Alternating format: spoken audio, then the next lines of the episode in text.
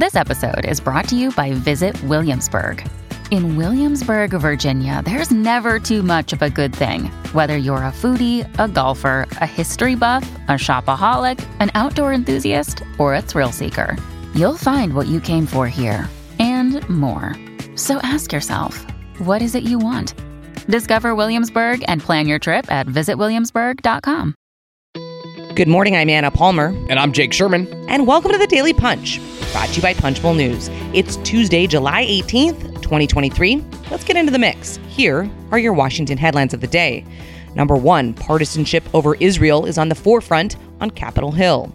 Number two, Israeli President Isaac Herzog will be meeting with the Abraham Accords Caucus. And number three, Senator Jeanne Shaheen rise as an international power player. All right, Jake, let's get to it.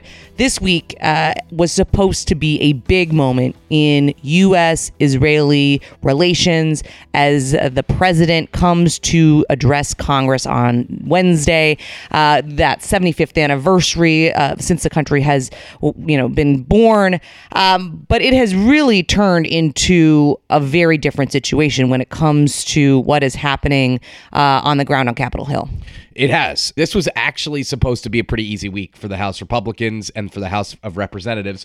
Last week, there was a bruising fight over the NDAA, the annual Pentagon policy bill, and Isaac Herzog, the president of Israel, who serves, Anna, in a ceremonial role, has very little power, has the power to basically choose someone to form a government after an election, which also is basically ceremonial as well, a little bit more than ceremonial.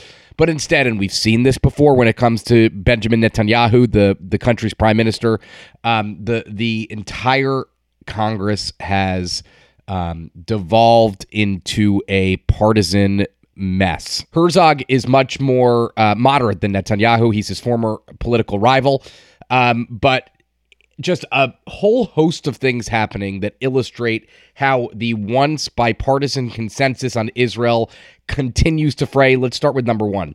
House Republican leadership putting a resolution on the floor. We scooped this last night that forces lawmakers to cast a vote as to whether they condemn anti-Semitism and believe Israel is not a racist or apartheid state. This is August Pfluger. He penned the resolution. He's a Republican from Texas. This is already giving some Democrats heartburn. There's going to be a handful of Democrats who vote against this. I would guess in the low in the single digits, but there are going to be Democrats who say we condemn anti-Semitism, but we believe Israel's racist. Just the reality of the of Congress these days, and this is, by the way, Anna, this does highlight, just from a political point of view, Republicans are really good at these resolutions, which tend to split Democrats on a whole host of issues. But on this one, this is an especially politically poignant one. Yeah, and it's a fraught time. I mean, as you said, right? You have Republicans really pushing this. This comes after Representative Pramila Jayapal's comments that Israel is indeed a racist state. She's tried to walk that back, but Republicans are not letting this go. Right, Speaker Kevin McCarthy going so far as suggesting that Jayapal should be removed as chair of the Progressive Caucus for that statement. Democrats are still angry at her for this. Right, you got a lot of people coming out condemning those remarks. 43 House Democrats issuing a statement late Monday about her remarks. Even while that's happening, though, as you know, the issue of Democrats being unified on Israel has definitely frayed, right? You're going to have multiple Democrats who are going to skip Herzog's speech altogether, which I think is just kind of showing the complexity when it comes to the U.S.-Israel relationship right now. 43 House Democrats, Anna, issued a statement Monday on Jayapal saying they will never allow anti-Zionist voices that embolden anti-Semitism to undermine and disrupt the strongly bipartisan consensus supporting the U.S.-Israel relationship that has existed for decades. 43 of Jayapal's Democratic colleagues said that in a statement. We reported that. We reported that was bubbling up yesterday morning. We have the full statement now. I mean, a pretty strong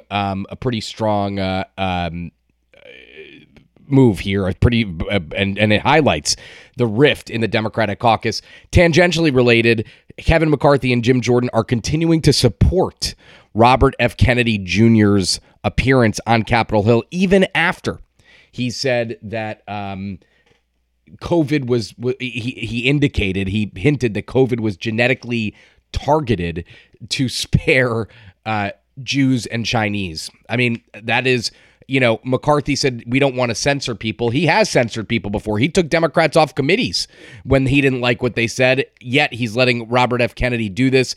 Debbie Wasserman Schultz and a number of Democrats on that committee that he's going to appear on, the Weaponization Committee, signed a letter saying that likening him to Hitler, RFK Jr., and saying he should not testify in front of the committee, which is really fascinating. So a very interesting political mix ahead of Herzog's speech on Wednesday, which will be a big moment on Capitol Hill and a lot of politics there. Hey, Jake, before we get to our number 2 story of the morning, we also have in the top a really important update here on the FAA reauthorization bill. We have been all over it when it comes to this effort to increase the number of long-haul flights that has pitted some of the biggest carriers against each other. We have some news here this morning that an amendment penned by Representative Burgess Owens, a Republican from Utah, would give 7 airlines at DCA another flight that they can choose to use for short-haul or long-haul flights. Yeah, and interestingly enough, lawmakers are saying American Airlines, which was aligned with United and Alaska Air to prevent the adding of flights to DCA, has softened its opposition. Basically, American says, we're pleased to see that the proposal lowers the number of flights. That's 7 flights, basically, that carriers could choose for long-haul or short-haul flights. American continues to believe that no new flight should be added at all. An amendment was made in order adding those 7 flights for, again, short-haul or long-haul flights. All right, let's move on to the number 2 story of the morning. Israeli President Isaac Herzog will speak with the bipartisan Abraham Accords Caucus following his joint address meeting of Congress on Wednesday. The caucus, founded in 2022 by a group of members of both the Senate and the House, celebrates the recent steps toward normalization between Israel and Arab states. Yeah, that's right. I would say this, the Abraham Accords for Democrats is basically the one thing that they say that they like, for the most part, that Donald Trump did during his 4 years as president. This is obviously the agreement that normalized relations between Morocco, Bahrain, the UAE, and Israel. It opened up tourism between Israel and the UAE and those other states. So they are the Herzog is meeting with a group of Republicans and Democrats on this issue. Will be an interesting meeting, especially, Anna, as we've heard a lot in the last couple of weeks. Israel and the United States are trying, or the United States is trying, to have normalized relations between Saudi Arabia and Israel, which people think both in Israel and in the United States would be a game changer. No guarantee that will happen, but something that everybody in foreign policy circles is watching. All right, let's move on to the number 3 story of the morning. An interesting look from our very own Andrew Desiderio, who was in Lithuania for the NATO summit.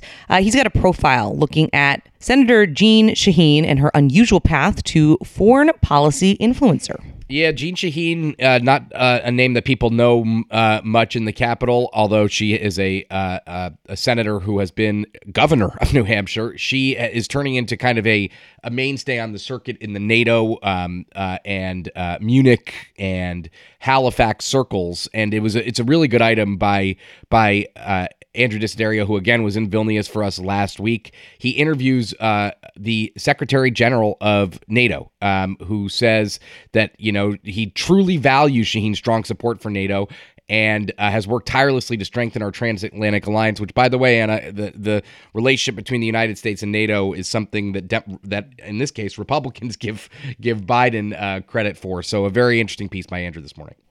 All right. I know that we've done the top 3 stories of the morning, Jake, but you had some very special news yesterday. That is really important that our listeners need to know. Well, Dead and Company, the most recent iteration of The Grateful Dead, featuring John Mayer, wrapped up their what they say is their last tour this weekend in San Francisco. I did not make it to that, much to my chagrin.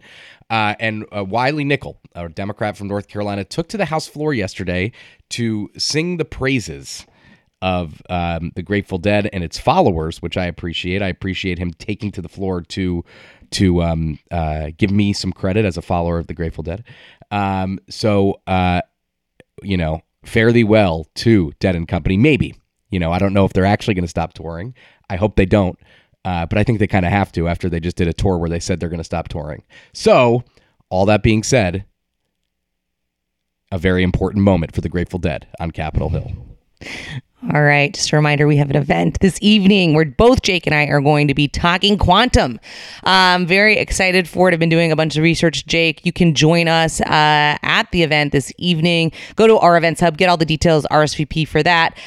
We are having cocktails and conversation with Senator Todd Young and Representative Ro Khanna. Should be a great event. With that, thanks so much for listening. We appreciate it. If you like what you heard this morning, please share it on social media. Leave us a rating and review. It's the best way for folks to find out about us. You can also go deeper on all these issues and more with our free morning newsletter. You can sign up for that at punchbowl.news. Have a great day and stay safe.